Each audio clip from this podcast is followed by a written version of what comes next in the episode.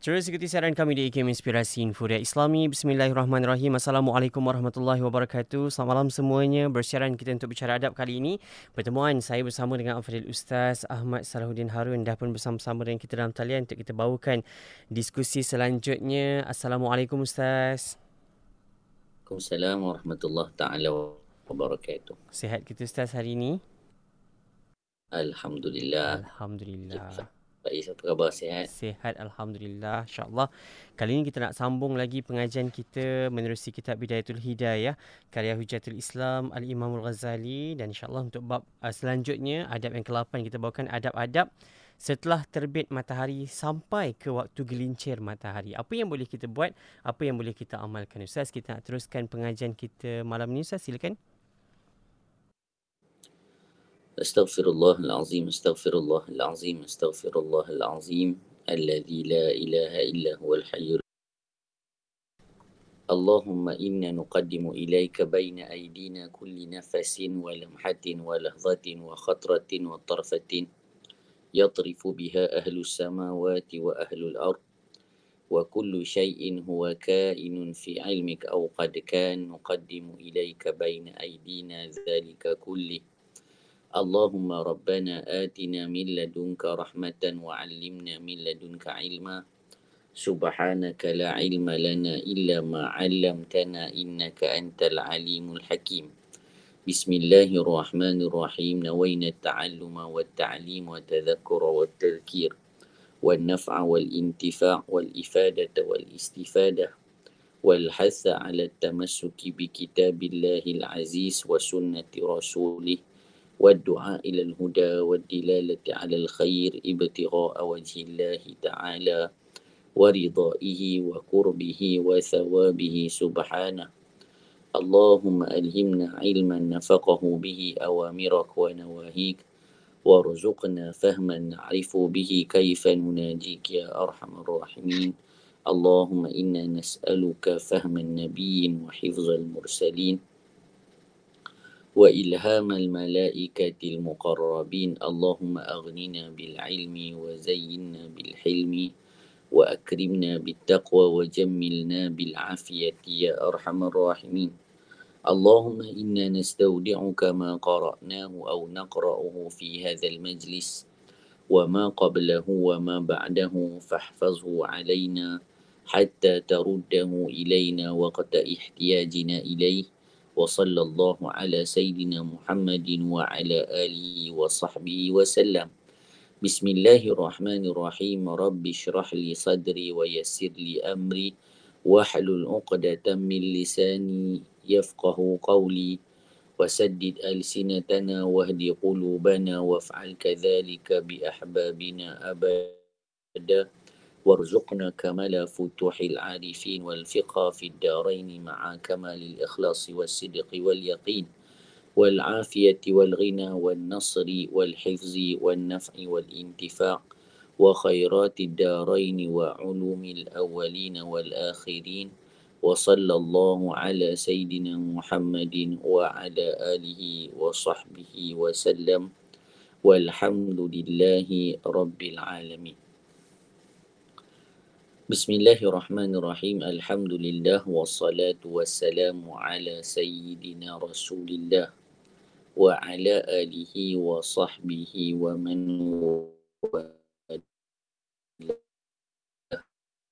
أما الحمد سبحانه وتعالى pada malam ini kita dapat bertemu kembali dalam siri pengajian mingguan kita. Di dalam kita membahaskan sebuah kitab yang sangat agung, kitab Bidayatul Hidayah daripada penulis yang sangat agung Hujjatul Islam Al-Imamul Ghazali rahimahullahu taala dalam membicarakan bagaimana kita mengisi kehidupan kita seharian sesuai dengan apa yang dikehendaki oleh agama dan sesuai dengan apa yang dikehendaki oleh junjungan besar baginda Nabi sallallahu alaihi wa alihi wa sahbihi wa baraka wasallam. perbahasan kita pada malam ini masuk ke bab yang ke-8. Setelah kita bicarakan pada pertemuan yang lalu berkaitan apa yang perlu dibaca ketika mana seseorang itu melaksanakan ibadah salat. Dan ketika dia mendengar azan serta zikir-zikir yang dilantunkan setelah salat.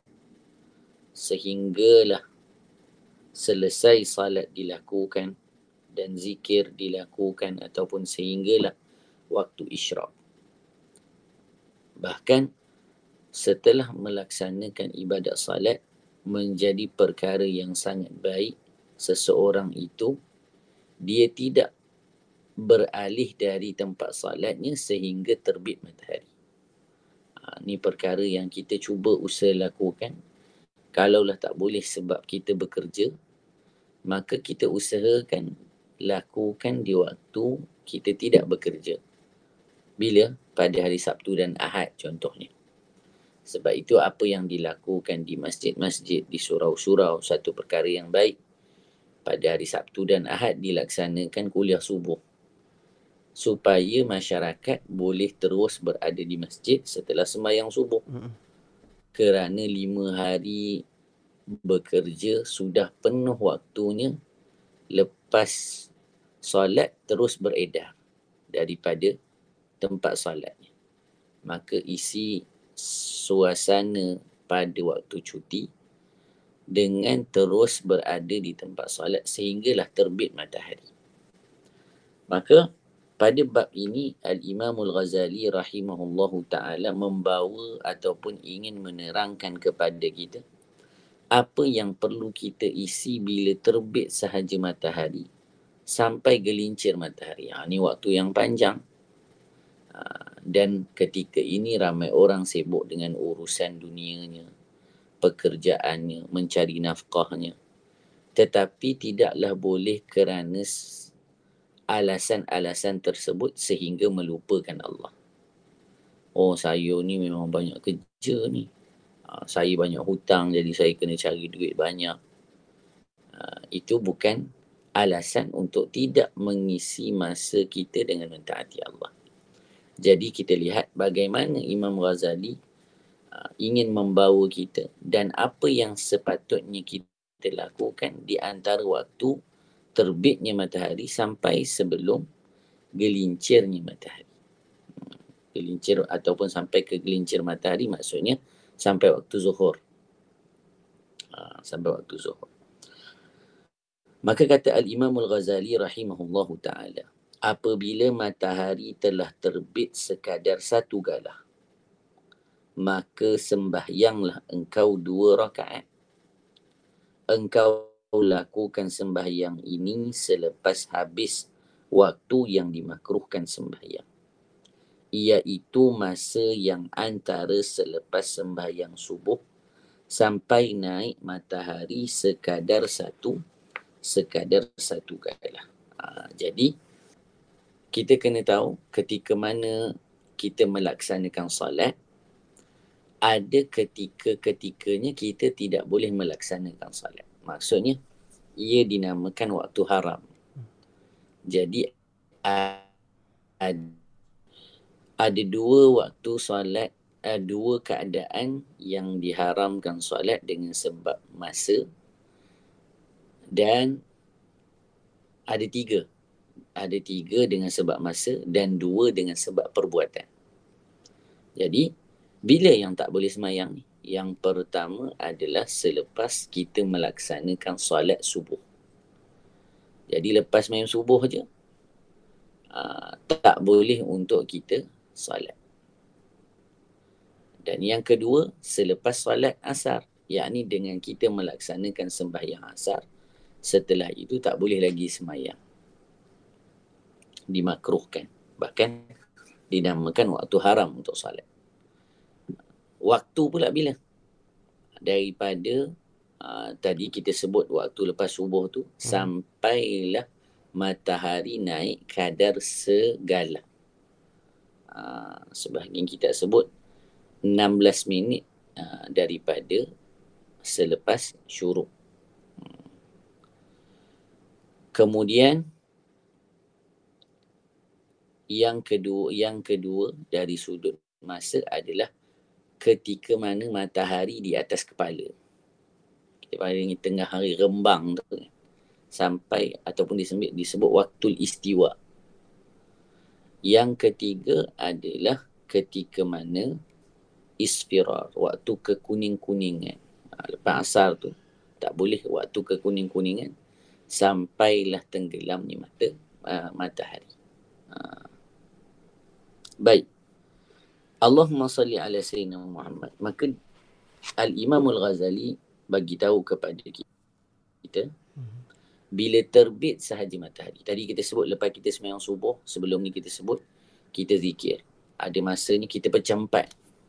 Uh, yang pertama zikir, yang kedua tafakkur, yang ketiga berdoa, yang keempat membaca Al-Quran. Ini empat perkara yang kita buat lepas kita solat subuh. Jadi, sebab itu dalam wirid kita sebagai contoh, kalau kita jenis orang yang membaca khulasah, madad an-nabawi, wirid yang dihimpunkan oleh Habib Umar bin Hafiz. Hafizahullahu ta'ala wa matta'ahu bisihatin wa afiyah. Antara yang kita baca adalah wirdul latif, kategori zikir dan ada padanya juga tasbih ataupun kita sebut zikir juga kita sebut baca subhanallah seratus kali alhamdulillah seratus kali uh, subhanallah uh, la ilaha illallah seratus kali astaghfirullah seratus kali selawat seratus kali. Kemudian kita baca surah yasin contohnya. Menjadi perkara yang baik. Uh, pagi-pagi kita baca yasin. Bukan malam jumaat je. Malam jumaat tu dah bagus dah kita tambah pula setiap pagi baca Yasin dengan niat agar Allah mudahkan urusan seharian kita. Ni tanda kita sentiasa mengharap dalam kehidupan kita Allah pelihara. Maka kita baca Al-Quran. Baca surah Yasin setiap pagi. Ha, kemudian baca doa. Juga bertafakur. Muhasabah diri kita. Sampailah matahari terbit kadar segala. Maka kata Al-Imam Al-Ghazali, ketika itu bangun dan salat dua rakaat. Nah, salat ini dinamakan sebagai salat isyraq. Salat sunat isyraq. Uh, bahkan uh, penulis kita adab Habib Muhammad Amin bin Idrus menyatakan dalam sembahyang tersebut kita boleh datangkan lebih daripada satu satu niat. Uh, kita sembahyang dalam kita punya takbir kita niat Ha, ni untuk kita lah. Sebab kita ni jenis sibuknya banyak dan juga uh, rajinnya kurang. Uh, untuk kita lah. Uh, jadi digabungkan banyak solat dalam satu solat. Dan ketika mana kita niat, maka kita niatkan yang pertama niat sembahyang sunat isyraq. Juga niat juga di dalamnya duha niat di dalamnya salat sunat istikharah. Niat di dalamnya salat sunat taubat. Niat di dalamnya salat sunat hajat. Dan yang keenam salat sunat hifzi. Hifzi ini pemeliharaan. Kita niatkan moga Allah memelihara dunia dan akhirat kita. Jadi dalam satu sembahyang dua rakaat kita telah berniat melaksanakan enam jenis solat. Ni solat-solat yang boleh digabung. Nanti kita akan pelajari mungkin ada uh, solat yang boleh digabung, ada solat yang tak boleh digabung. Tapi solat yang kita sebutkan tadi boleh digabung dalam satu satu solat. Ha, jadi ambil peluang kita jangan tinggalkan laksanakan solat tersebut. Ha, solat sunat isyraq dengan digabung dengan solat-solat yang lain. Juga sedemikian juga kita boleh sebutkan ada lagi kalau kita lewat daripada melaksanakan selepas matahari kadar segala maka kita laksanakan sahaja solat sunat duha. Solat sunat duha juga perkara sunat ataupun solat sunat yang perlu kita sentiasa jaga. Selain sembahyang witir, maka solat yang kalau boleh kita jangan tinggalkan adalah salat sunat duha. Sekurang-kurangnya dilaksanakan dua rakaat. Sebanyak-banyaknya lapan rakaat. Ha, sebanyak-banyaknya lapan rakaat. Baik. Apa kata Al-Imam Al-Ghazali seterusnya? Apabila matahari telah naik sampai ke waktu duha, iaitu apabila telah berlalu lebih kurang satu kurang lebih kurang satu per empat siang maka hendaklah engkau mengerjakan sembahyang sunat duha dua rakaat atau empat atau enam atau lapan. Ha, jadi Al-Imam Al-Ghazali bawa pandangan isyrak lain, duha lain. Jadi isyrak ni lepas matahari naik kadar segala. Kemudian bila sudah satu per empat daripada siang dilaksanakan pula solat sunat duha. Engkau buat sembahyang ini dua rakaat, dua rakaat. Yakni dua rakaat satu salam. Hmm.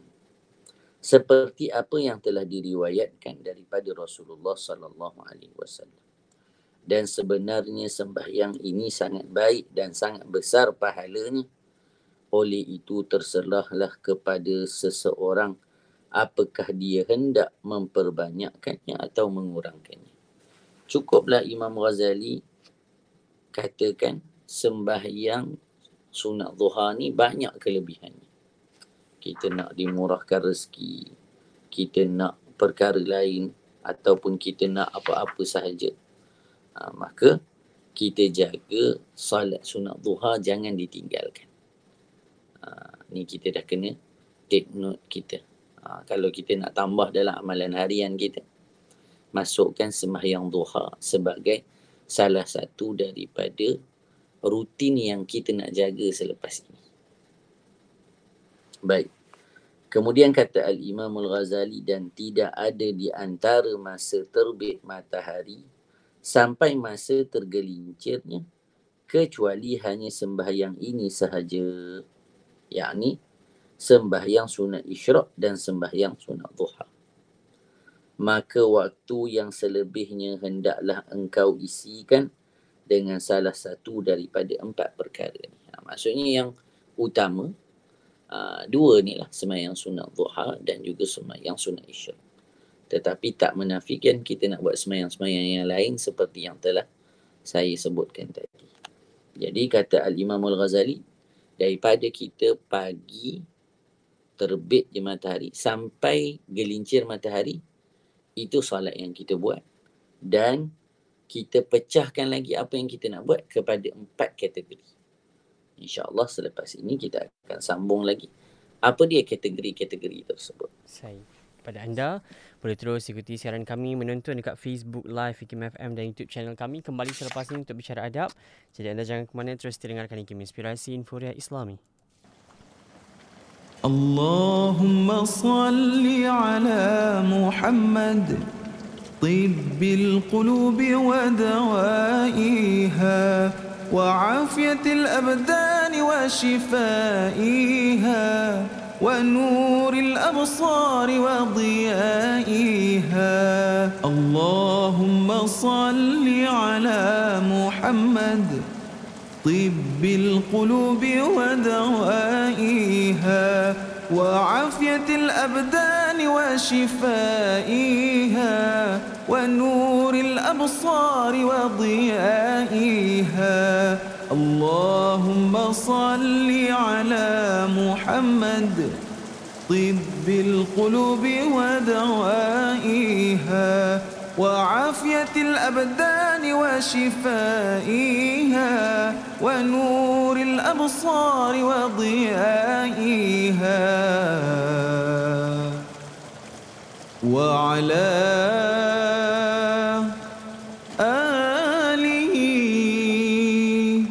وصحبه وبارك وسلم.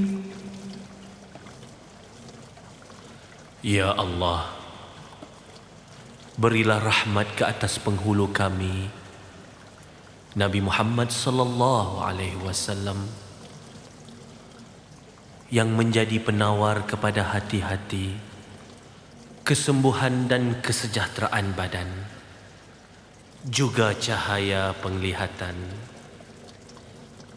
Dan berilah rahmat, keberkatan serta kesejahteraan atas keluarga dan sahabat-sahabatnya. Lahad Dartu 107.3 FM. Terus ikuti siaran kami di IKIM Inspirasi Infuria Islami untuk bicara adab kita masih lagi berbicara menerusi adab-adab setelah terbit matahari sehingga ke waktu gelincir matahari. Kita bersama dengan Al-Fadhil Ustaz Ahmad Sarudin Harun bersama dengan kita dalam talian. Untuk kita sambung lagi ada empat perkara yang boleh kita isi selain daripada dua solat tadi. Selanjutnya Ustaz kita nak dengarkan bicara adab kita Ustaz silakan. Bismillahirrahmanirrahim. Terima kasih kepada DJ Faiz Haji Osman hafizahullah taala sidang pendengar IKIM yang dimuliakan Allah Subhanahu wa taala. Kita sambung perbahasan kita di dalam apa yang ingin kita lakukan ketika mana sudah terbit matahari. Maksudnya pagi lah. Mm-mm. Sampai ke tengah hari.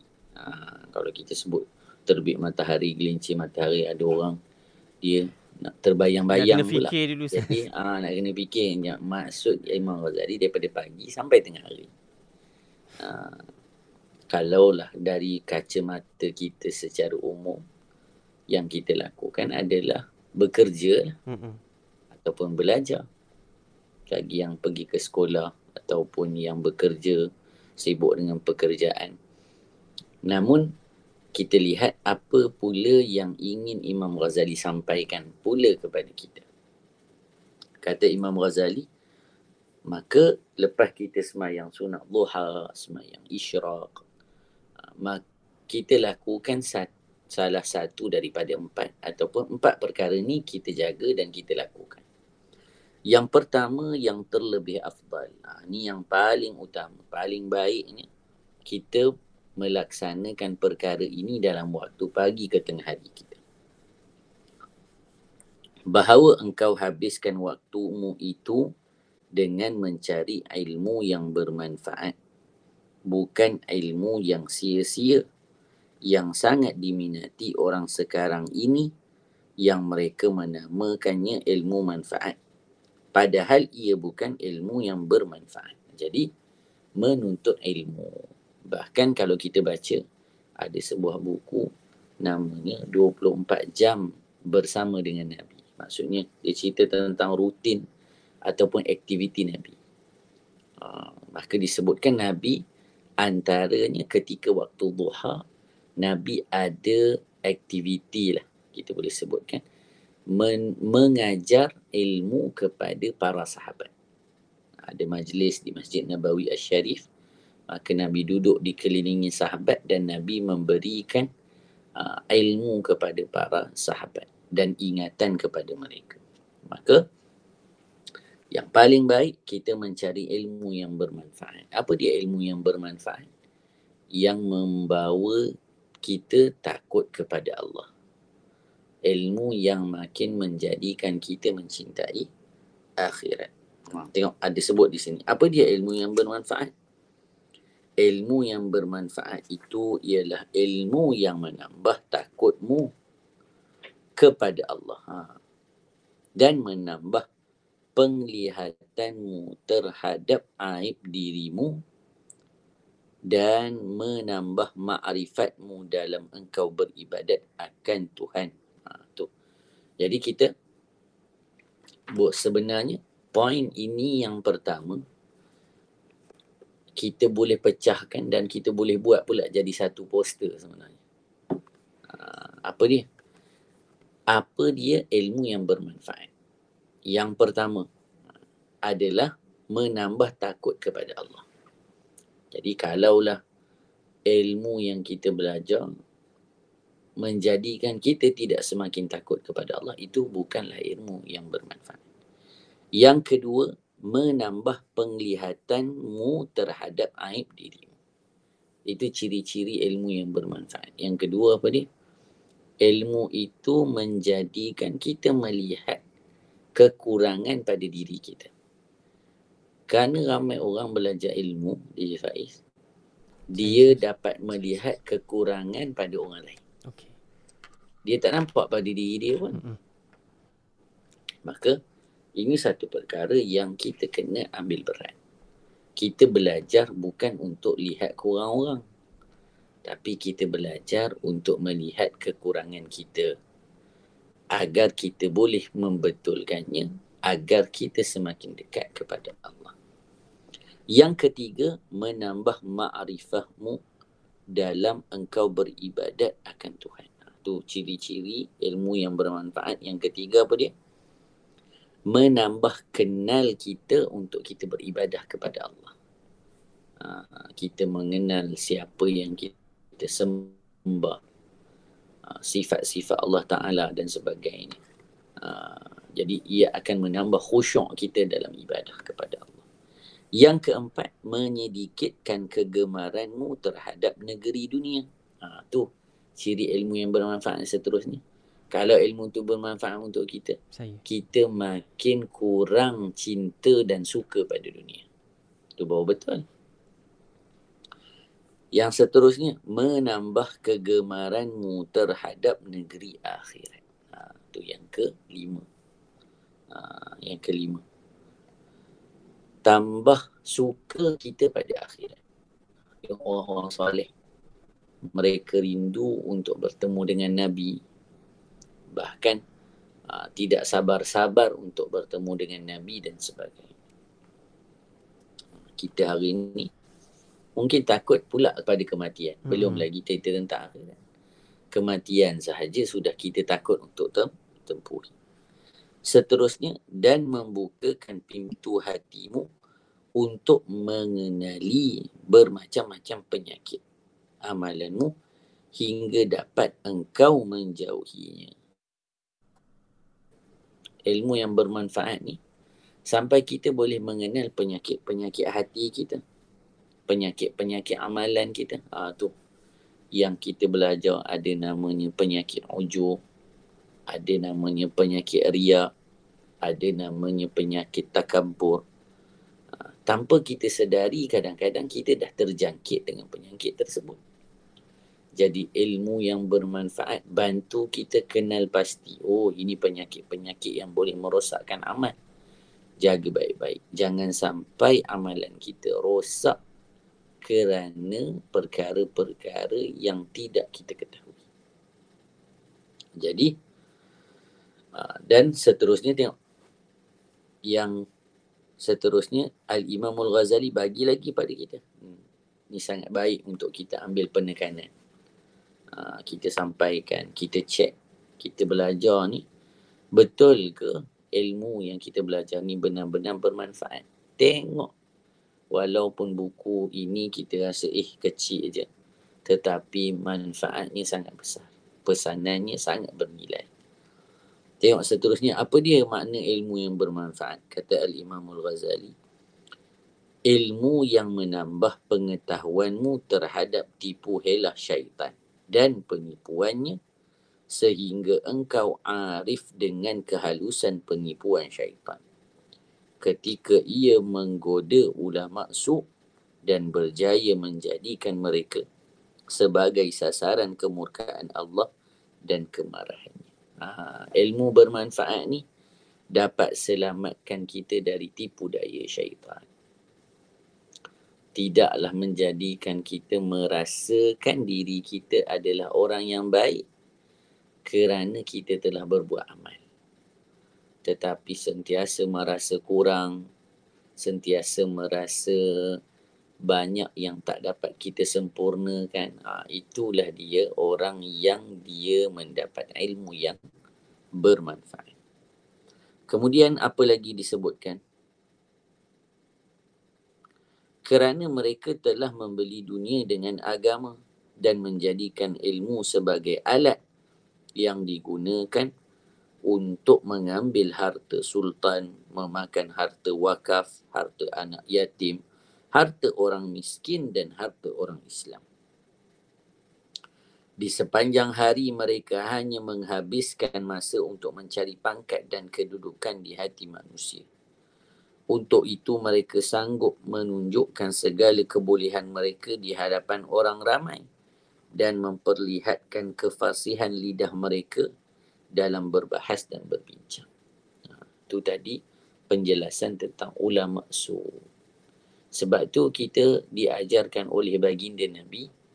Nabi kata apa dalam doanya? Allahumma inna na'udhu bika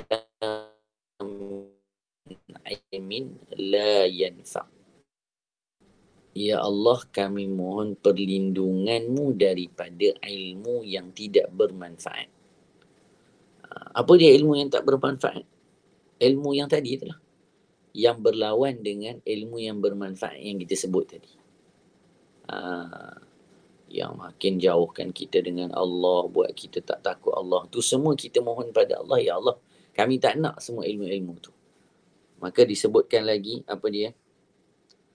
Semua ilmu yang bermanfaat itu telah kami sebutkan di dalam kitab Ihya Ulumuddin. Maka jika engkau tergolong daripada ahlinya, maka hasilkanlah olehmu akan dia dan amalkan oleh isi dan kandungannya. Kemudian setelah itu engkau ajarkan pula kepada orang lain dan engkau ajak mereka untuk menuntutnya. Ha, jadi sampaikanlah. Sampaikan kepada orang lain. Maka sesiapa yang mencari ilmu yang bermanfaat, lalu ia mengamalkannya, kemudian ia mengajak orang lain untuk mencari ilmu tersebut, maka orang itu dipanggil azim, yakni orang yang besar.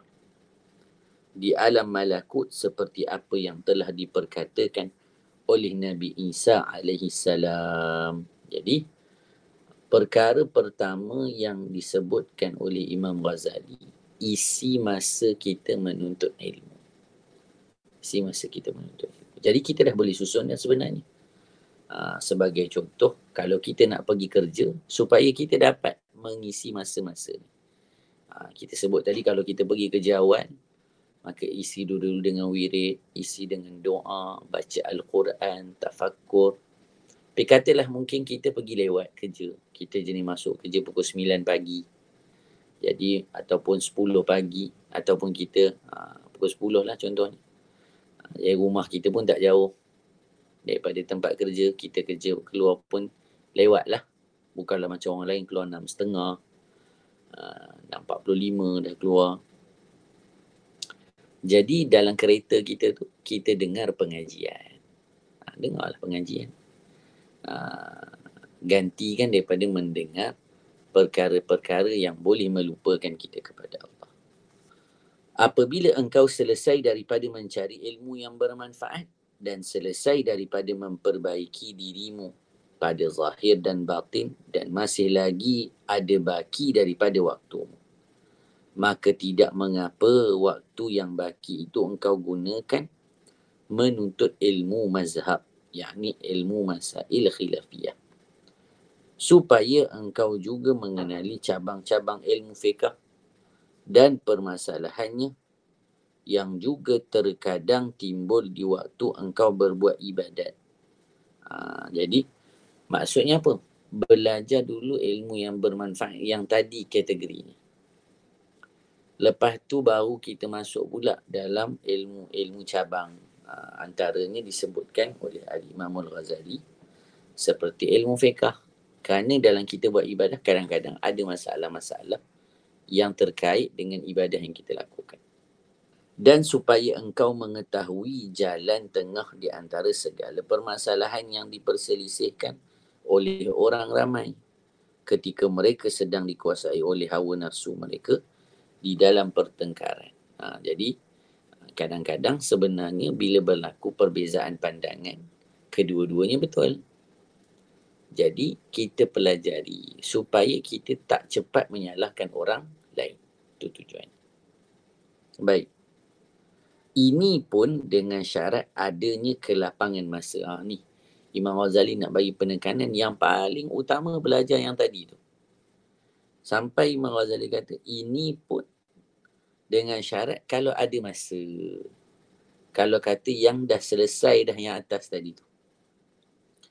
Tetapi jika nafsumu selalu mendorongmu meninggalkan membaca wirid dan zikir yang telah kami sebutkan dan merasa berat untuk melaksanakan dan ia sangat cenderung menghabiskan masa menuntut ilmu masalah khilafiyah tadi maka ketahuilah bahawa sebenarnya syaitan telah berjaya mempermainkan engkau dan ia telah berjaya menanamkan suatu penyakit yang sangat berbahaya di dalam hatimu iaitu cinta pangkat dan harta benda.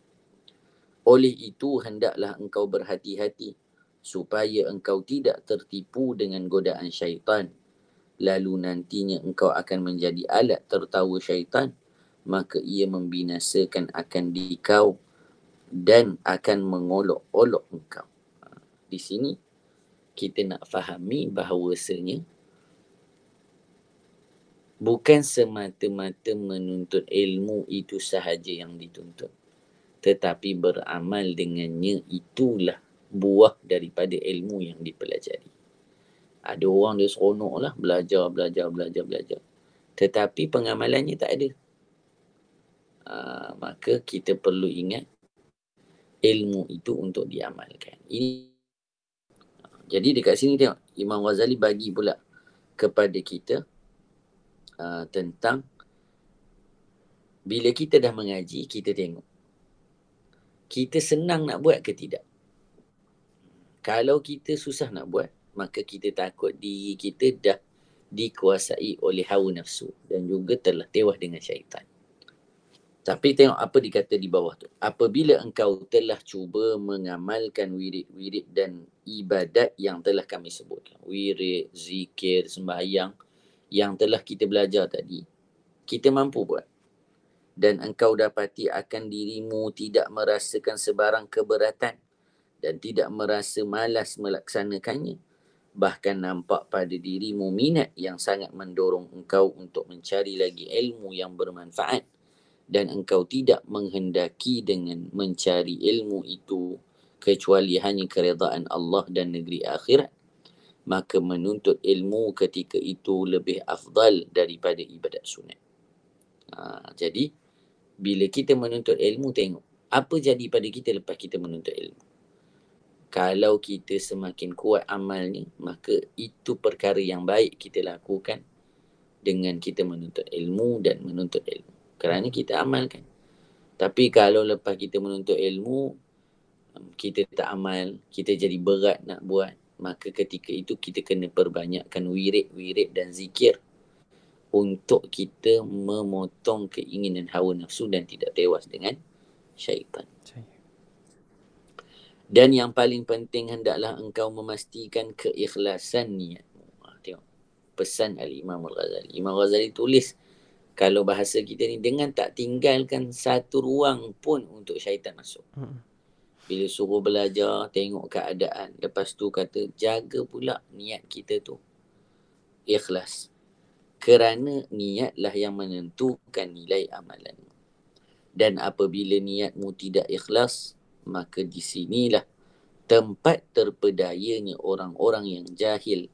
Dan di sini pula tempat tergelincirnya kaki orang-orang yang cerdik pandai. Ha, jadi kita dah sebut pada pertemuan yang lalu, yang paling bernilai yang Allah angkat dari seorang hamba adalah sifat ikhlas. Ikhlas dalam amal itulah yang akan diterima oleh Allah Subhanahu wa taala.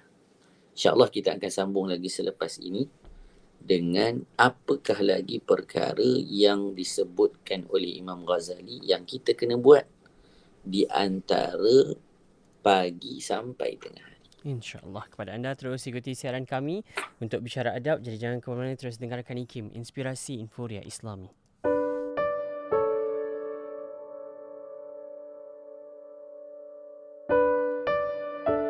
Dunia dicipta untuk memenuhi keperluan bukan keinginan manusia. Orang beriman cukup dengan yang sedikit, manakala yang kufur tidak akan puas sekalipun dengan yang banyak. Mana kita nak rasa bersyukur? Bila kita rasa ada nikmat dan ada kelebihan barulah kita syukur. Kalau kita rasa kurang saja kita tidak akan bersyukur. Jadi bila kita ada rasa bersyukur inilah yang dikatakan law of gratitude Kisah penuh dramatik, sedih, suka dan duka. Pelbagai topik isu semasa mengetengahkan tema keluarga dan masyarakat. Semuanya dalam slot drama Nur Hikmah setiap Jumaat 2.30 petang hanya di IKIM Inspirasi Inforia Islami. Teruskan siaran kami di IKIM Inspirasi Inforia Islami untuk bicara adab kita pada waktu ini. Berbicara kita menerusi adab apa yang boleh kita amalkan antara waktu pagi sampailah tengah hari. InsyaAllah kita nak sambung lagi pengajian kita Ustaz bersama kita daripada kitab Bidayatul Hidayah. Ustaz silakan. Bismillahirrahmanirrahim.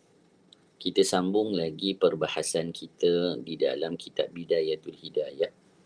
Kata Al-Imam Al-Ghazali, setelah seseorang itu laksanakan sembahyang duha, melaksanakan solat sunat isyraq, maka isi masanya dengan menuntut ilmu. Dan seseorang itu perlu menuntut ilmu yang bermanfaat dengan ciri-ciri yang disebutkan tadi. Dan kemudian dia tengok pula bila dia menuntut ilmu, adakah dia jadi orang yang nak makin beramal dengannya ataupun dia jadi makin malas untuk beramal. Jadi ditakuti ha itu perkara yang disebut awal-awal oleh Imam Ghazali. Ada orang dia menuntut ilmu kerana dia tertipu dengan syaitan juga. Uh, supaya orang menganggap dirinya alim, orang yang hebat, orang yang mampu mematahkan hujah. Tetapi benda-benda lain dari sudah amal tak boleh buat pun ha, maka ini satu perkara yang perlu diambil perhatian oleh orang-orang yang ingin menuntut ilmu.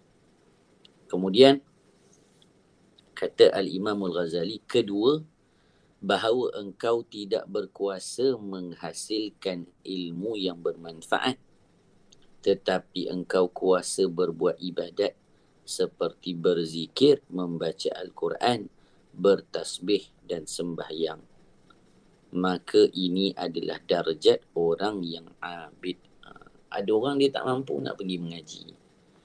Mungkin kerana kesukaran-kesukaran yang dihadapinya.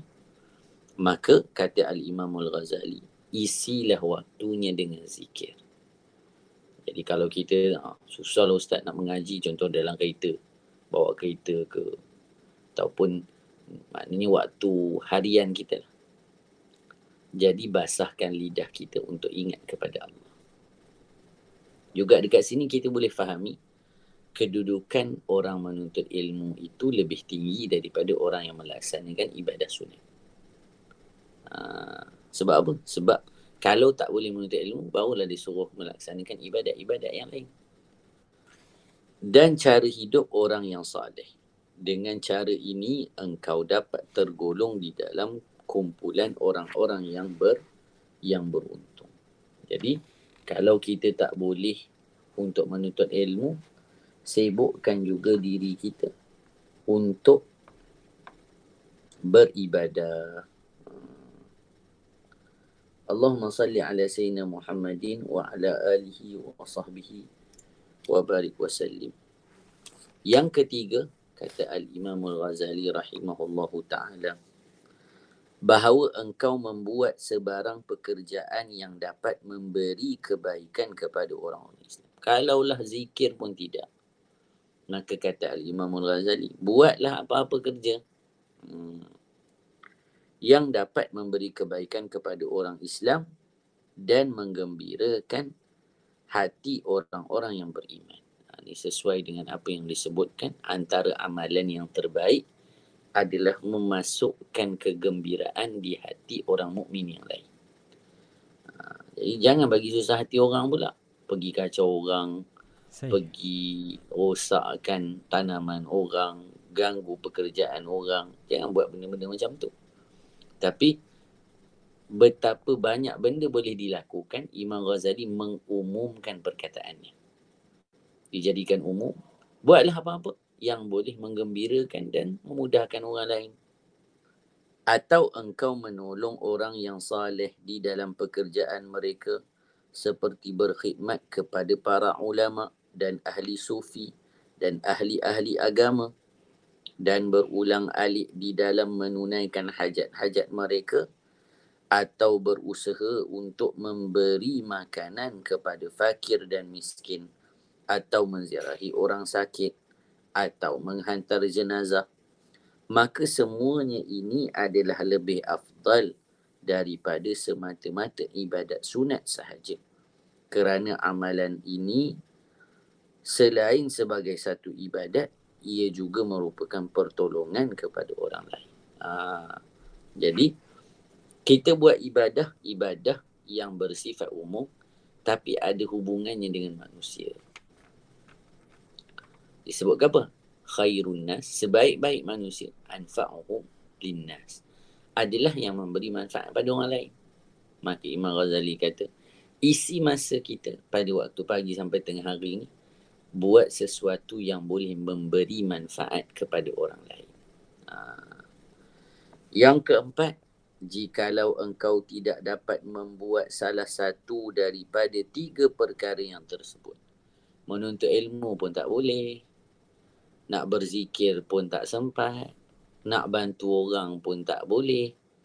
Maka kata Al-Imam Al-Ghazali, maka berusahalah untuk menunaikan hajatmu sendiri. Buatlah apa yang engkau perlu. Dan mencari nafkah bagi dirimu dan keluargamu. Ha, pergilah cari kerja.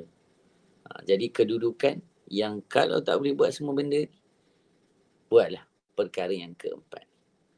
Sedangkan orang ramai selamat daripada sebarang gangguanmu. Ha, ni sekurang-kurangnya.